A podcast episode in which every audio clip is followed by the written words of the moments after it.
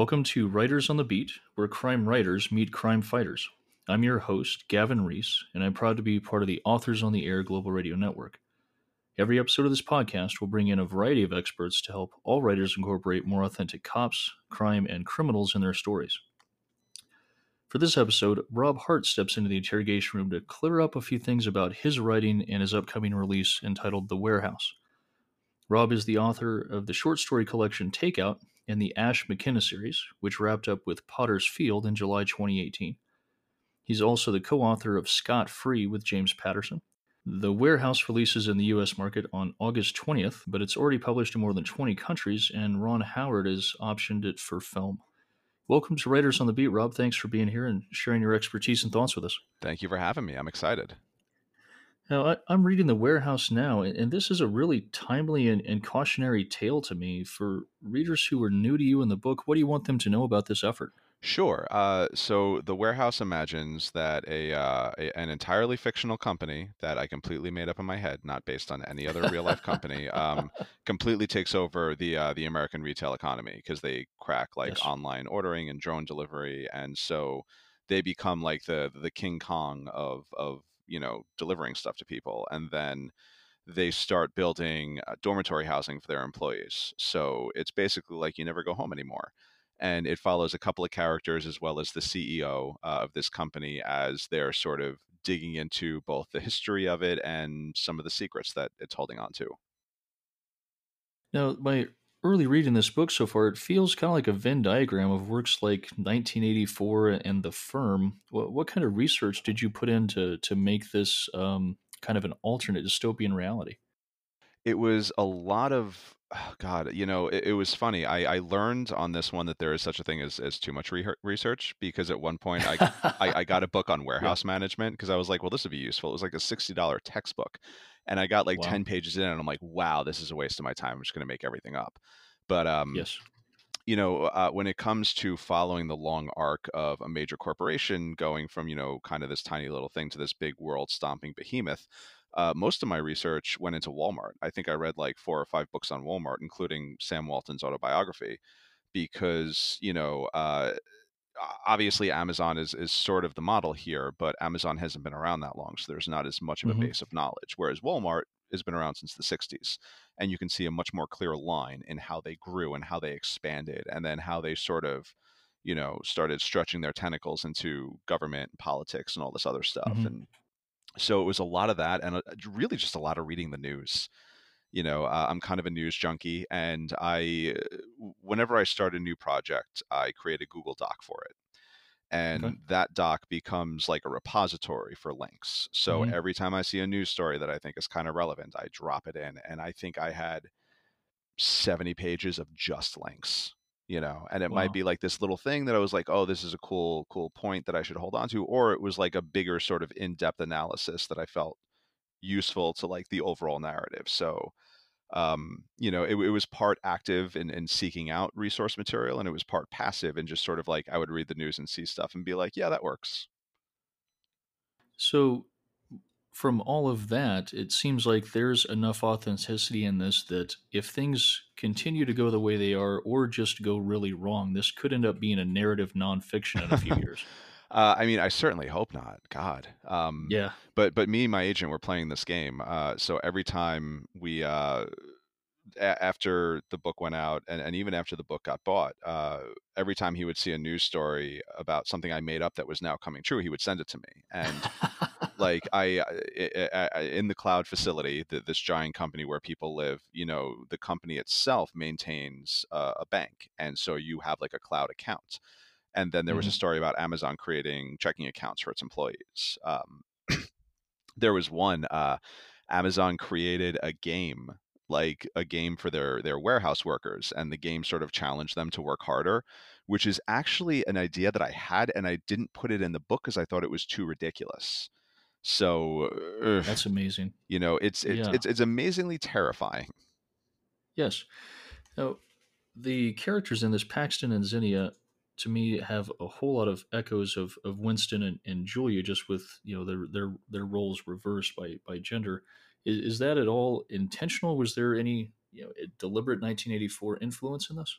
I mean, certainly, uh, 1984 was an influence. Uh, Fahrenheit 451, which is one of the first books I ever read, that was like, oh wow, books can do this. And hmm um, Yeah. you know, uh, Handmaid's Tale. Uh, you know, I, I can point to a lot of influences in sort of like the speculative, like sci-fi realm. And uh, hmm but I, I also like, you know, and and it sounds a little like magical thinking, but these are just like kind of the voices that I heard when I was putting together the narrative. Like I liked the idea of having this guy who was kind of a company man and sort of, you know, kind of fell in lockstep a little bit, but then this woman who, you know, she was stuck too, but she kind of saw through the bullshit a little bit.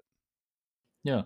Well, you know what? I, I think historically, that's uh, most women characters, and, and in real life, most real women figures end up almost getting overlooked by a lot of history, and uh, especially in revolutionary efforts, whether it's you know the American Civil War or the the resistance efforts in Europe in World War II. Women played incredibly important roles in that. That they tended to put up with less bullshit than the dudes, Yeah. and I think they really get underrepresented in that. Yeah, yeah, and uh, you know, I just I kind of I, I, I th- there's something appealing to me that, and it's kind of like a funny thing to me, but to like make the the female character the alpha and and the male character the beta, which is I, I did that in in one of the Ash books I wrote. Um, uh, the woman from Prague. There's you know Ash is is in Prague and he gets stuck up in sort of like this you know weird spy international dispute, and and he thinks he's a pretty tough guy. And then he runs across this woman who is like 10 times tougher than him. And all of a sudden he realizes, like, wow, I, I do not have the skill set that I thought I did. And it's it's just fun to play with those expectations sometimes yes. It almost sounds like ev- uh, every marriage ever. Also that, yeah, yeah, my wife is yeah, way yeah, smarter than me. yeah. Uh, you happen to get a, an absolutely incredible editor on this project. How did that relationship come about, and and and and how did that start? Sure. Uh, so the book was bought by Julian Pavia, who did uh, like The Martian and Ready Player One, and and uh, like Dark Matter and Recursion with Blake Crouch. And you know, the book went out on a Friday, and by Monday, my agent was like, "So this guy's interested, and this woman's interested, and this person's interested." Like, like it really moved very quickly. Wow, And that's then, incredible. yeah, it was, you know, man, it was it was just bizarre. And um, and so uh, Julian got interested, and and he doesn't buy a lot of books. He buys like a book a year. He's a really hmm picky editor, and he when I heard he was interested, I was very excited because I think he's also a really talented editor. So he gave me a call, and he wanted to to sort of like just feel me out. It, it almost felt like job interviewish, but like a little bit more relaxed. sure. But Yeah. uh, you know, we shot the shit for a little while, and we were really simpatico. You know, like he really hmm got the book. He got where I was coming from. He talked a little bit about you know where he saw room for some improvement, which all stuff that I agreed with. And hmm so we hung up the phone and it was a lovely conversation. And I think 25 minutes later, we had a preempt offer. Wow. So it was, Uh, it, it was nuts. That is, especially you know from the y- everyone's general, you know, and even my personal experience with you know, just general query submission, right? Is you know you you put everything out and then you wait indefinitely, Oh yeah. and to have that kind of response that quickly, um, especially on something a, a project as major as this is absolutely phenomenal. That had to be so encouraging. Yeah. Yeah. Well, you know, it was funny because when I, when I originally finished the book, I was actually, I was in Singapore. Uh, my wife was getting a master's and she was doing a study abroad thing. And I went with her because they had a really reasonable partner rate where I can like, you know, be on the plane with her and stay in the hotel with her Yeah. and, and then go kind of wander around while she was doing class stuff. And so I had I had 19 hours of flying time because I can't really sleep on airplanes, and then you know a couple of days in a row of just wandering around Singapore. So I brought my laptop and I finished the last edit of the book, and I sent it to my agent, and I apologized. I'm like, this is terrible. I can't see I can't see past it anymore. I need someone to weigh in and and just tell me if I'm onto something. And he was hmm like, no, no, I think I, I think this is good. And I'm like, I do not believe you, but okay. And uh and yeah like the every step of the way and i keep on saying this and it's absolutely true every step of the way if someone were would tell me that this is all an elaborate prank i would be like you know what? I'm upset but i'm not surprised. Now, I, I would generally describe myself as a, a Smithian free market economist, kind of shift okay. shift gears in the conversation a little bit, I guess. But uh, in, in the modern area of breakneck technology advances and multi-billion dollar global corporations that wield at the end of the day i think untenable power through massive economies of scale i really fear that the, the market's only con- going to continue to narrow through uh, mergers until we end up with you know a few corporate oligarchies that dictate our purchase decisions and prevent competition. I also kind of fear that absent additional government regulation or intervention that uh, like what broke up the the Bell monopolies in the 80s I don't know what other options exist to continue to encourage competition for customers, for workers, and and then also ensure uh, fair and equitable wages in the marketplace for employees. It's it's really scary. Uh, I, I think you know we're getting to this place now where you're exactly right. You know, there, there's this consolidation that that I think is just terrifying. I mean, e- even something as simple as the Disney Fox merger, which, hmm if you think about it, Yeah. Disney now owns like seven, like uh, uh, this is a guess, but like a humongous chunk. What, 75% of, of fictional stories that are being told? Like, Yes. that's crazy. Just one company. is. And it's like everyone's like, oh, well, but but Marvel Studios is going to get the X-Men. This is great. And it's like, well, yes, that's okay, but you know, this is also something that we should be really nervous about. And Yeah. yeah, and it's as those companies consolidate power and as they're looking to to cut corners to save money, you know, everyone always gets to the point where they're like, well, we could always save money in the workforce. Um, who really Yes. needs healthcare, you know? Yeah. Well, and the the Marvel X Men example, I think, feels like a fantastic, uh, fantastic aspect of you know, hey, look over at this shiny, wonderful benefit and ignore what's going on behind the curtain. Yeah. And Yeah. it's everything behind the curtain that's going to get us at the end of the day. Yeah. I mean, part of the problem here uh, is that yeah, it's it's it's we've kind of bought into that system, you know. It's hmm you know, uh, you you you sound like a reasonably smart dude, you know, like right? Flattery will get you invited back. I know. Uh, you, you know, we know, e- even if you don't know the specifics, you know hmm that that your smartphone, presumably you have a smartphone, was built in hmm a com- i- in a country in Asia under conditions that would either be completely inappropriate or outright illegal in the US.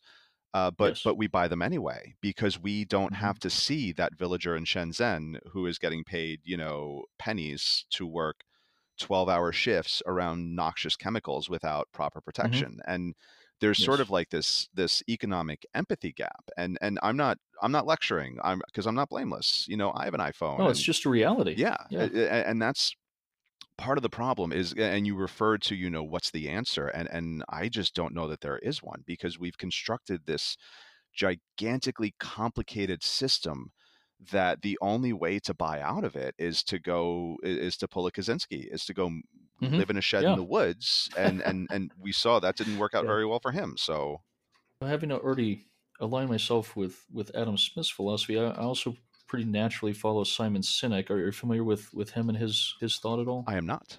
Uh, Simon Sinek, he's a um, a a leadership and uh, kind of corporate ethics uh, thought influencer, and he's really, I think, doing a fantastic job of working to change the corporate paradigm and leadership structures within organizations. Um, uh, he pointed out in a in a TED talk that uh, Adam Smith so firmly believed in the obvious mandate for corporate ethics that he unfortunately wrote, nothing more need to be said about it, but obviously a lot more needed to be said.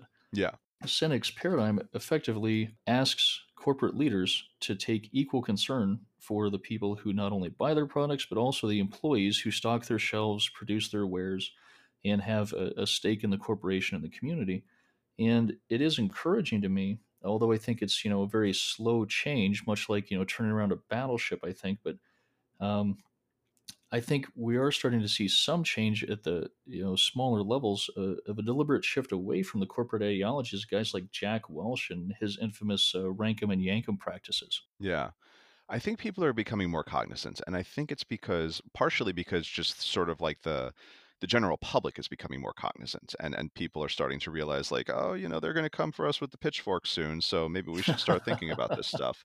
Uh, you know, and, and it's a- as with everything, uh, the, the the the pendulum of justice is very very hmm slow, and there's always that fear Yes. that it's going to start swinging back the other way. So you know, uh, I think part of the reason things with the warehouse hit as well as they did, you know, first in like a big American sale and then in, in all these foreign sales, is because I think people are keyed into this. Like, I really do wonder if five Yes. years ago, you know, this book wouldn't have been as effective because there wouldn't have been sort of that that basis of knowledge to be like, oh yes, these are things we should be afraid of. You know, I, I think that's interesting because, you know, just a few years ago, right, um, Amazon didn't have such a stranglehold. We had not given Amazon such a stranglehold as consumers on the marketplace. And now, uh, especially in rural areas um, where, you know, you can get two day shipping, you know, from the next major city and you don't have to leave your farm, your ranch, your house, like almost everything's coming through Amazon.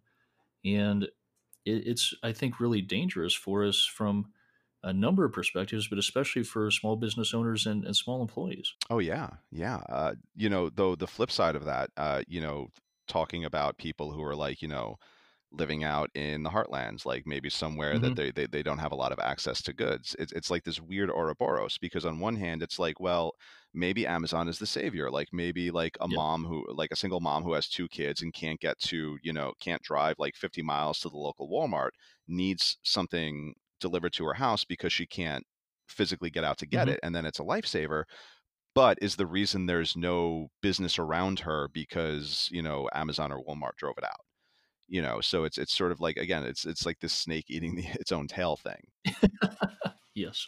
On that note, my initial reading on the, on the warehouse so far, uh, Paxton's walk from the bus to the hiring center really, for me, dripped with despair and sadness. You did such a fantastic job of putting so much emotion into that without expressly telling me what was going on, but you did such a wonderful job of showing it. well thank you And I wonder if some of those scenes and chapters in this book weren't tough to write because of that.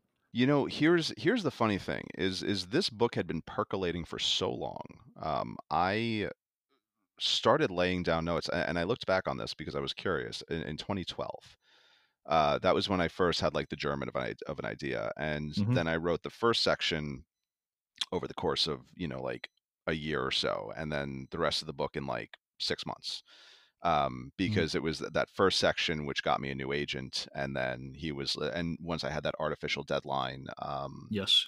of, of someone expecting it it, wa- it it was easier to get it done but but but this is all to yes. say that like the book so much of the book was in my head it wasn't so much the, the real struggle was in figuring out how to get the narrative voices to work together uh, the biggest struggle i had frankly was originally the narrative was just Paxton and Zinnia. And hmm it just felt like there was a huge component missing. It was like there was something about it that just felt off. And it wasn't until I created Gibson, like the CEO of the company, who is who is announces Yes. to the world that he's dying and then proceeds to like litigate his his you know reign over the company. That's when it clicked for me. That was the hardest part. And so when, when I got that, I was like, oh, this all makes sense now because now I've got a counterpoint to balance out the whole thing. And uh, on that note, I also wanted to specifically talk to you about your character development and how you crafted your heroes and villains so that they didn't feel like two dimensional cartoons, you know, a, bunch of He Man and Skeletors running around. Well, I think I, I the, the key with villains always, and and way smarter people than me have said this, is is the villain of the story never thinks they're the villain. You know, like Gibson is someone who he he sees that he he is worth three hundred billion dollars, and he created this humongous company, and he dominated the retail economy, and he is you know undertaking initiatives that are trying to solve climate change, and and and you know he's providing healthcare for his workers, the quality of the healthcare notwithstanding. Uh, so in hmm his mind, he's he's God you know, he's done these great, hmm incredible things, and it completely justifies any of the eggs that he had to crack on the way to making the omelet. Um, you know, and and for Paxton and Zinnia, you know, uh, all three of them are sort of just kind of extensions of my own personality. You know, Gibson is drawing on that ego because we all have a little ego. Like even writers who Oh, tend to be a little like introverted and scared of the world, you know, you still have that that that little shred inside you that's like, yeah, I'm pretty yeah. good at this and it's Yeah. teasing that out and it's it's teasing out Zinnia's sort of like her her sarcastic nature and and her you know her ability to kind of you know call bullshit on things and it's teasing out with Paxton that that feeling of like wanting to be loyal and wanting to do the right thing and wanting to kind of toe the line so you know it, it's it, it all feels a bit like uh, autobiography to me and, and that really helps it's like trying to find my own personal connection to all of these people Yeah, I was looking at a lot of the the open source stuff and, and getting ready for for this interview. It seems like you definitely have a lot of Zinnia in you in that, you know, not uh, not being afraid to call bullshit on things. And I imagine that was probably the, the easiest of those to write. Oh yeah, yeah. Zinnia's clo- voice is probably the closest to mine. um, just in terms of like raw cynicism. But Mhm. uh, but but y- you know, to be perfectly honest, there there's a lot of Paxton in me too, in in, in that Mhm. sort of like you know not wanting to cause too much trouble and not wanting to you know you know trying to look at the bright side of things Mhm. even when things get tough. A few years ago, you got to co-author a James Patterson book shot, and I wonder how how that came about and what the experience was like with partnering with a living literary legend. So I'm a regular at BoucherCon, which is like the yearly big, you Mhm. know, crime and mystery writing convention. And uh, I I was friendly with an editor at, at the publishing house, uh, Hachette, and we were sitting at the bar having a drink, and he's like, "Hey, you know, we've got this new program coming out, and we're going to try to do like short, like novella length works, uh, co-authored with Patterson. Is this something you want to throw your hat in the ring for?" Uh, and my first novel, New York, had just came out. Uh, it came out from Polis Books, so it was a small press, but it was still it was getting like some Mhm. nice buzz, and people seemed to like it and so I was like, yeah, you know, I mean, I'm I'm down to do anything. And uh, I didn't hear about it for like 3 months, so I assume they kind of like looked at like the people on offer and decided like who is this guy uh next. And Sure. then I just got this email kind of out of the blue and they were like, "Hey, do you want to talk on the phone?" And we talked on the phone and they threw out some ideas and we spitballed and we we found something we all liked and you know, it was uh it was a, a very scary process because you know it was 30,000 words and you were writing it in 10,000 word chunks. And so I wrote the first 10,000 Mm. words and I sent them in and and Patterson was like, "This is not working." And I'm like, "Uh-oh." Um but then he explained why. And Wow. his notes were incredibly thoughtful and incisive and it's like, "Oh, yeah, this is why you are who you are." Um my my Wow. favorite note I love this. I, I I hold this close because I'm a big fan of like nuts and bolts writing craft stuff. Mhm. Um, I had two characters, sort of like one like launches himself into the other, and, and I compared it to getting hit with a cannonball. And he's like, no one knows what it's like to get hit by a cannonball. You have to use analogies that people understand. And I'm like, Yes. that's really good. Why did I never Yes. ever ever think of that? So yeah, that's like the most obvious thing that you would never think on your own. yeah, it's like a really basic thing, but it's a good piece of advice. So I really held on to that one. And um, You know, it was a fun process. I I really liked doing it. Uh, I I came up with an ending that I was kind of like I I, I was being kind of a jerk with because I came up with something really dark that I was like, there is no way they will go for this. They will make me change it. That's fine. But and then they saw it and they were like, no, this is great. And I'm like, okay, guys, whatever. So it, it was nice to it was nice to to do that project with him and get his input, but also still feel like I wasn't compromising myself as a writer. And then I assume fairly recently, you got a call that, uh, the former Richie Cunningham wanted to put your book up on the big screen. What was that call like? That that also was really, really weird. That was actually so, uh, it was like a series of dominoes, like, we did the preempt sale to Crown, and then that was right before the London Book Fair, and all the London stuff went crazy, and we we sold in all these territories, and it was then that we we got the notice from Hollywood, because the the box office is becoming such a global thing that that if you make a ton of Mhm. noise in at at an international book fair, you're in pretty good shape, and, um we had like 6 or 7, like, really solid, serious offers, uh, a mix of, like, film and TV for this, but when Ron Howard comes in, it's kinda like, "Well, I guess this conversation is over."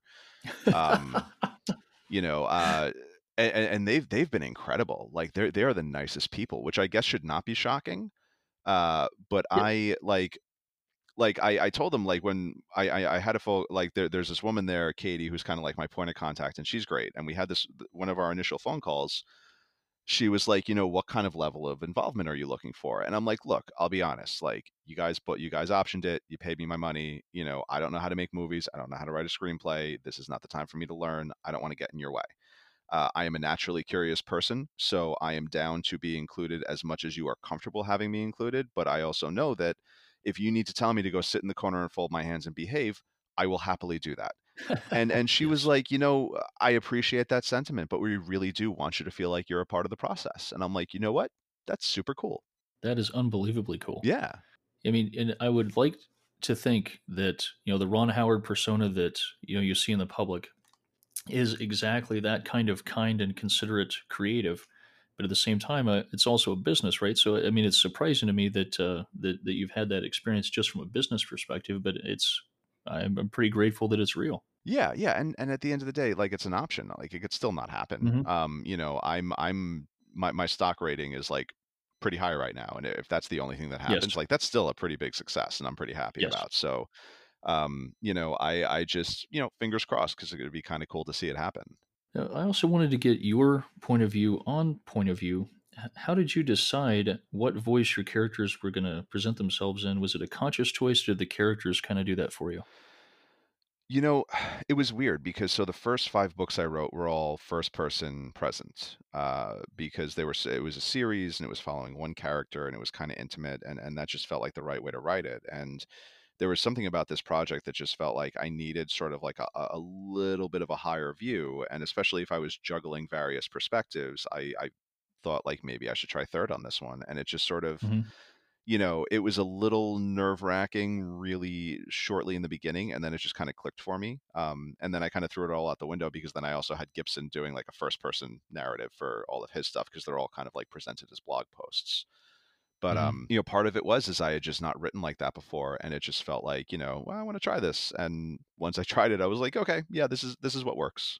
Uh, when did you know that you could write and that someone other than your family actually wanted to read what you had to say? God, I uh, I was in grammar school, and we would our our our teacher would give us like a, a weekly composition assignment where she would give us like a subject we had to write about and then we had to write like an outline and then a draft and on friday we had to deliver a uh, a finished composition. And it was usually it was like a short story or essay kind of thing like like a page and a half or so. And she was always really super encouraging. She was like you have a lot of talent. You really seem to like writing. Like this is something you should pursue. And uh, i didn't. Uh, i wanted to be an artist for most of that and i actually went hmm to college as an art major but um I had also spent a little time when I was in high school working for the the local daily newspaper on Staten Island, like as as an intern. They had like a high school sort of intern program. And like I was writing like movie reviews and like goofy stuff, but it was fun.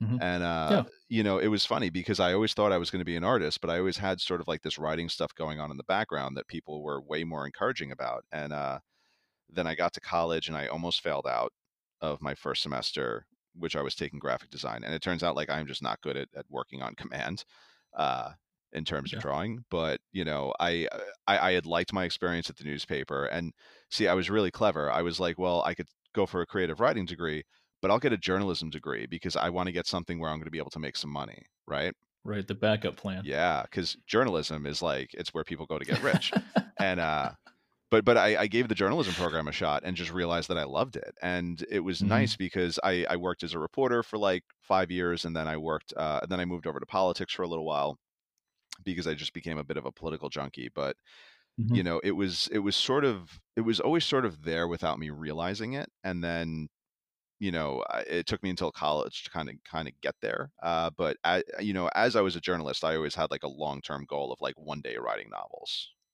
Now, when did you realize that your writing was your art? It was really like yeah, it was once I got into the journalism in college, and all of a sudden I was like, "Oh, like, I feel a level of comfort with this that I didn't feel over in the art conservatory." Like, there's something about this that's just sort of clicks for me. Like, I don't feel like I'm I'm forcing myself to do it because like, I I just I I would like like my my teacher in the art conservatory would, like, draw a tree, and I'd be like, "I don't wanna draw a tree, I wanna draw a a building," you know? Like, there was just Yes. sort of like like, it just wasn't clicking right for me, and and there was something about being there and being in that space and being around people who were really excited about it. I was like, "Oh, cool, yeah, this makes sense." Yeah, there's really nothing like being surrounded by motivated and uh, optimistic creatives. It is incredibly contagious. Oh, yeah, absolutely. It kinda it it's it's an opportunity to recharge your batteries a bit, you know? Um, Yes. like, me and my buddies sometimes who also they're also writers, um, will, like, rent a cabin in, like, the Catskills or the hmm Poconos or something, and we'll just go for, like, 3 or 4 days and just work. and and it's such a great thing because we're all we're, we're we're all working separately like we've all got our big chunky headphones on and we're all Yep. working on a project but you know if someone's jammed up on something they can pull their headphones off and be like hey can i bounce this off you? And then you know hmm and then we can bullshit about the industry and what we're working on and all this other stuff you know while we're sitting around the fire at night you know drinking too much. Hmm so it's sort of th- th- those are those are like almost restorative you know because this is Yeah. something that you do Yeah. all by yourself you just sit around and and you work for for months and months and sometimes years just hoping it'll result in something you know just, just having people to bounce off of sometimes is it, it's it's necessary Yeah, it's so ironic to me that we spend so much time isolated and alone and praying that what we're doing will resonate with anyone else. Yeah. And there's there's sometimes there's no way to tell. I mean, I really like like I said, I thought The Warehouse just didn't work. I was like, this is not a good book. And you know, and and and thankfully I was wrong, but you know, you Yes. also you can't you, you can't assume because anyone who tells you Right. like anyone who who can say look you in the eye and seriously say I just wrote a book that's going to do this kind of business is either James Patterson, Stephen King or an utter and complete lunatic. yes. Yeah, if if people knew what it took to write a bestseller other than those two guys, everyone would be doing it and that's all that would be written. Yeah, exactly. But, you know, it- it's it's almost non-existent. Yeah. I've heard somewhere, and it's a recurring theme on this podcast, that it only takes about a decade of consistent blood, sweat, and tears to become an overnight success. Yeah, that's I usually the wonder how goes. consistent that is with with your journey so far. Uh, man, I don't know. I don't know. That's an interesting question. Um, because no one has yet called me an overnight success, um, which is which is nice. Um, I mean, my first book came out in 2015, and I spent five years writing it. And so Warehouse is really my seventh book. So I think people have sort of recognized me kind of from around. Um, like like they know that I've kind of like uh, at least within like the crime fiction community, the people that I hang around, like they, hmm they they've seen like the nose to the grindstone, and so it's not like I just wandered into the scene and I was like, oh, here's this book. Um, but yeah, I think that that that, that happens sometimes where there's this it, it takes a ton of time and effort to do this and again like it's it's effort that no one sees you know Yes. like you you do it you do it alone in your office or you know in a coffee shop if you're an exhibitionist and you know it's and and that's what makes it so hard is is the the, the solitude of it Whose writing do you most strive to emulate, or, or what books would you most like the warehouse to be compared to? oh god um that question like borderline terrifies me because i don't want to I, I don't want to be like anyone like i want to be me you know? I don't hmm want to I, I don't want to ape anyone's style which granted like we all kind of start out from a place of emulation when we're just learning how to do it just like when i was an artist and i, I learned by tracing comic books you know I, I yes. started writing novels and, and I was I was tracing, you know, Raymond Chandler and, and Chuck hmm Palahniuk and and you know Charlie Huston and, and and all these authors that I really liked. But um, you know, I'm just I'm just sort of happy the wh- a couple of people have compared Warehouse to 1984, which every time I hear that just makes me go a little lightheaded because I'm like, that's just that's a ridiculous comparison to be within spitting distance of uh of that. But um yeah, no, I just I'm I'm honestly like I'm really excited to see how people react and what people think, sort Mhm. of like independent of of my hopes and dreams, which are basically like just don't completely bomb and, and leave me destitute. Well, you know, from a reader's perspective, I, I don't think the 1984 comparison is at all unfair because I really think the the social importance of this book at this time is likely as important as that book dropping back when it did. You know, it was funny. My um my agent uh he pitched it as 1984, but instead of Big Business Big Brother, it's Big Business, and I was like, "You're hmm good. That's a good one." That comparison I would yes. take because it it, it was Yeah. I, I think it really cuts really close to the quick. Beyond your writing and your family, what are you most passionate about? What gets you out of bed in the morning and moving with a purpose? Uh, lately, it's been, uh, and especially after years and years of like drinking too much and eating too much, I've been trying to focus more on my health. And uh, so I I work with a trainer and I lift a lot and I do fight training. And uh, you know, it's it's nice to be in a place where like I used to have like a really bad lower back issue where like three or four times a hmm year I would end up like lying on the couch for a week and unable to move. And I just not have felt a stitch of pain in years. And Oh, that's incredible. you know, I'm I'm 36 now and and it it just it got to a point where I was like I was in my early 30s and I'm like I just hmm I I shouldn't feel like this. This is not okay. Yep. Like like it was finally catching up with me. And um so, you know, uh, it, it also helps in keeping up with my daughter because she's 4, which is like which is like living with. Leatherface. It's like peril in every direction. But um yeah, no, I just I, I I really am getting more and more into fighting to the point where uh, so I do Krav and a little Muay Thai and and hmm I'm like Yeah. flirting with BJJ now and I, I have this fantasy of in like three or four years going to like a Muay Thai camp in Thailand, like in Chiang Mai for like a week. Oh, yeah. And Yeah. my wife kind of like smiles and politely nods every time I say that. But uh it, it would just be a lot of fun. Like there are these camps where you get to go and you just Mhm. train and you stay there and like you train twice a day and like you, you have meals with everyone. It just sounds like so much fun and uh, like also Yeah. really hard and painful, but that's part of the point. Well, it would almost be analogous to your writing camp in the Catskills, just with fight training. You know, Well, that an, an immersion program for badasses. you, you, know what's funny is that uh, a couple of the guys I write with also fight train. So usually, like like hmm usually when we go, we'll wake up in the morning and we'll throw on some gloves and take out some focus mitts and we'll just like punch each other for a little while. And, uh, and and it's a good way to just kind of like get the blood flowing, and then you spend the hmm rest of the day sitting. So it's nice to have that feeling of like physical exertion to start the day with. Yeah, I uh, was a, a Krav instructor for for the agency Oh I, I used to work for, and it was uh, yeah, a tremendous, tremendous fight system. And I my background before that was primarily Muay Thai, and okay, you know those those two things together are from a functional street fight perspective. I think uh, accepting BJJ, the most functional things that you can do, and and putting that that ground fighting component into it also. I mean, Krav has some fight, some ground component to it, but it's mostly a you know get a get it resolved, get away. yeah. It's not a let's stay here and manipulate this guy and you know constrict him. But uh, you know, it's uh, yeah, phenomenal, phenomenal fight training. And I think from a writer's perspective, having that experience when you do write action, crime, those types of sequences gives you a tremendous advantage to write with that authenticity.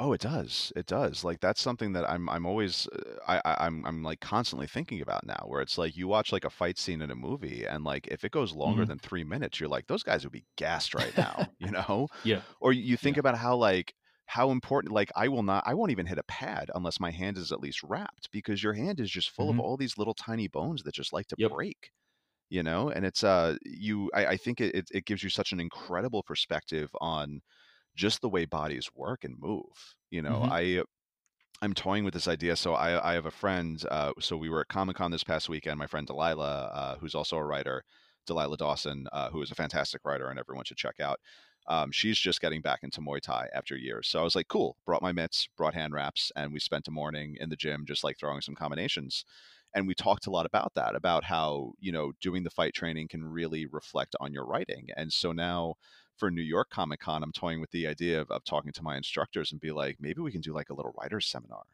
Like get a couple yeah, of people down to the get down to the studio in hmm tribeca and just like run them through some stuff because it's just like i mean half of them are like gonna die halfway through the the cardio yes, which will also be fun to watch. But um yes. yeah, I think that it would just be kind of like a fun sort of like, hey, like, you know, here's a fun little instructional thing that you might not have done otherwise. Well, and ev- even for someone to uh, to write about from a, a victim's perspective or from the, the the the the aggressor's perspective, having never hit anything or been hit, um, I think you know really you can tell the difference in in a lot of people's writing whether they're uh, speaking from a place of authenticity. Yeah. Yeah, God. I remember this time it was like last year I was working with this guy and, and we were doing some light sparring and this guy is like a pretty serious boxer and and I asked him to open up a little bit because I felt like really weak on my sparring and I'm like, you know, the, the only way to learn is to get hit. and it Yeah, was it was just mayhem like eh, like i would just turn my head straight into his fist every time every time i tried to move like there he was to like knock me down and it's like you don't real like the, the desperation and and the and the confusion and just sort of like the fear that sinks in because you're just so overwhelmed it's incredible the uh, next thing that I, I wanted to move on to is what do you want readers to take away from your writing and the warehouse in particular? You know, we, we kind of referred to it before in the sense that I don't think there are any clear answers in this book on how to fix things, uh, but I would really like it, and, and that seems to be reflected in the Goodreads reviews so far, which I know you're not supposed to read, but I read anyway. Um, Sure. and, and just for people to be a little bit more thoughtful of the human cost of you know that that two day delivery or that iPhone or or whatever you know um, the the thing that they're getting that someone else had to be inconvenienced to get. Um, I feel like that would be a decent starting point. most writers that I know are also the most ferocious readers. Do you have a, a favorite fictional detective, investigator, or uh, even a you know a assassin or revenge artist that you read right now? Um, I mean, my the, the my my favorite go to, uh, which I haven't read him in a while, and I've been thinking about revisiting these, is the Joe Pitt books by Charlie Huston, um, which are it's a it's a vampire private investigator, and and I love the character Wow. so much because he's just such a bastard.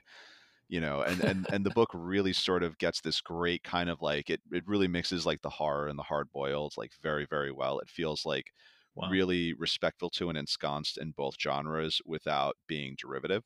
So those books are just really really incredible. Um a book that that I, I, loved this year that that I've been telling everyone to read is American Spy by Lauren Wilkinson, uh, which follows a, a, black woman in the CIA who gets enlisted as a spy. I think in like the the, the late seventies or the early eighties, and it's just wow this stunning book because it's it's it really gets into a lot of those issues of you know what you would expect a black woman to deal with in the CIA in the in the late seventies or mm-hmm. early eighties. Uh, but it's also this really, really beautifully, you know, human story about family, and it's just, you know, I I was like getting like a little choked up at the end, and I was I was on a train wow. from Glasgow to London, and like the conductor actually came over and was like, "Are you okay?" And I'm like, "No, this is a good book. I'm not okay." but uh, yeah, American Spy by Lauren Wilkinson, I think is is I, I read it in like February, and I know it's going to be my favorite mm-hmm. book that came out this year. I asked this last question of all the authors who who come on the show, uh, keeping that last answer in mind, Rob. If you were to wake up tomorrow and find that you've been murdered, what fictional investigator, assassin, revenge artist, or cop would you want work in your case?